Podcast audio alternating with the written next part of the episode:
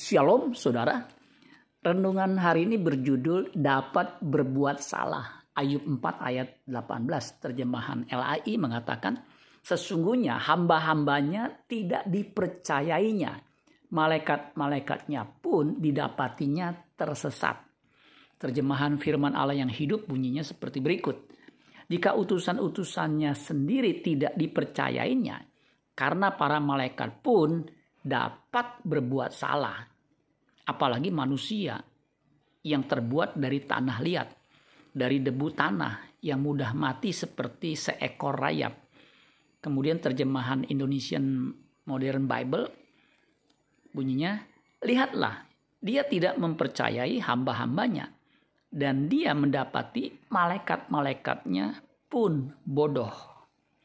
Kita sering mendengar kalimat kita ini manusia bukan malaikat yang gak bisa salah.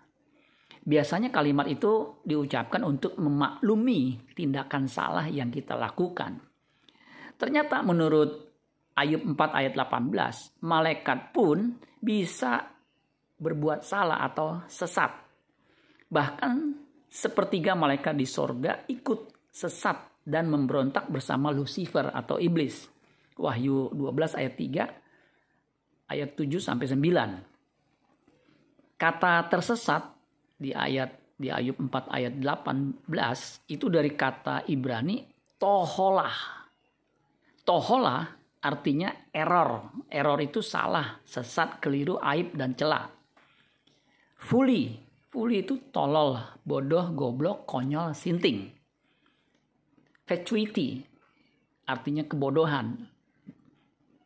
Bos, bos, sombong, blaster, keras atau sombong. Mengapa malaikat bisa tersesat? Karena malaikat punya kehendak bebas sebagaimana manusia punya kehendak bebas. Kehendak bebas itu bahasa latinnya liberum arbitrium. Manusia bukan robot yang bisa dikendalikan.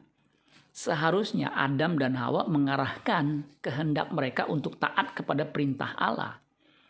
Malaikat yang adalah makhluk sorgawi yang melayani Allah pun bisa bertindak bodoh dan tersesat mereka ikut memberontak bersama Lucifer.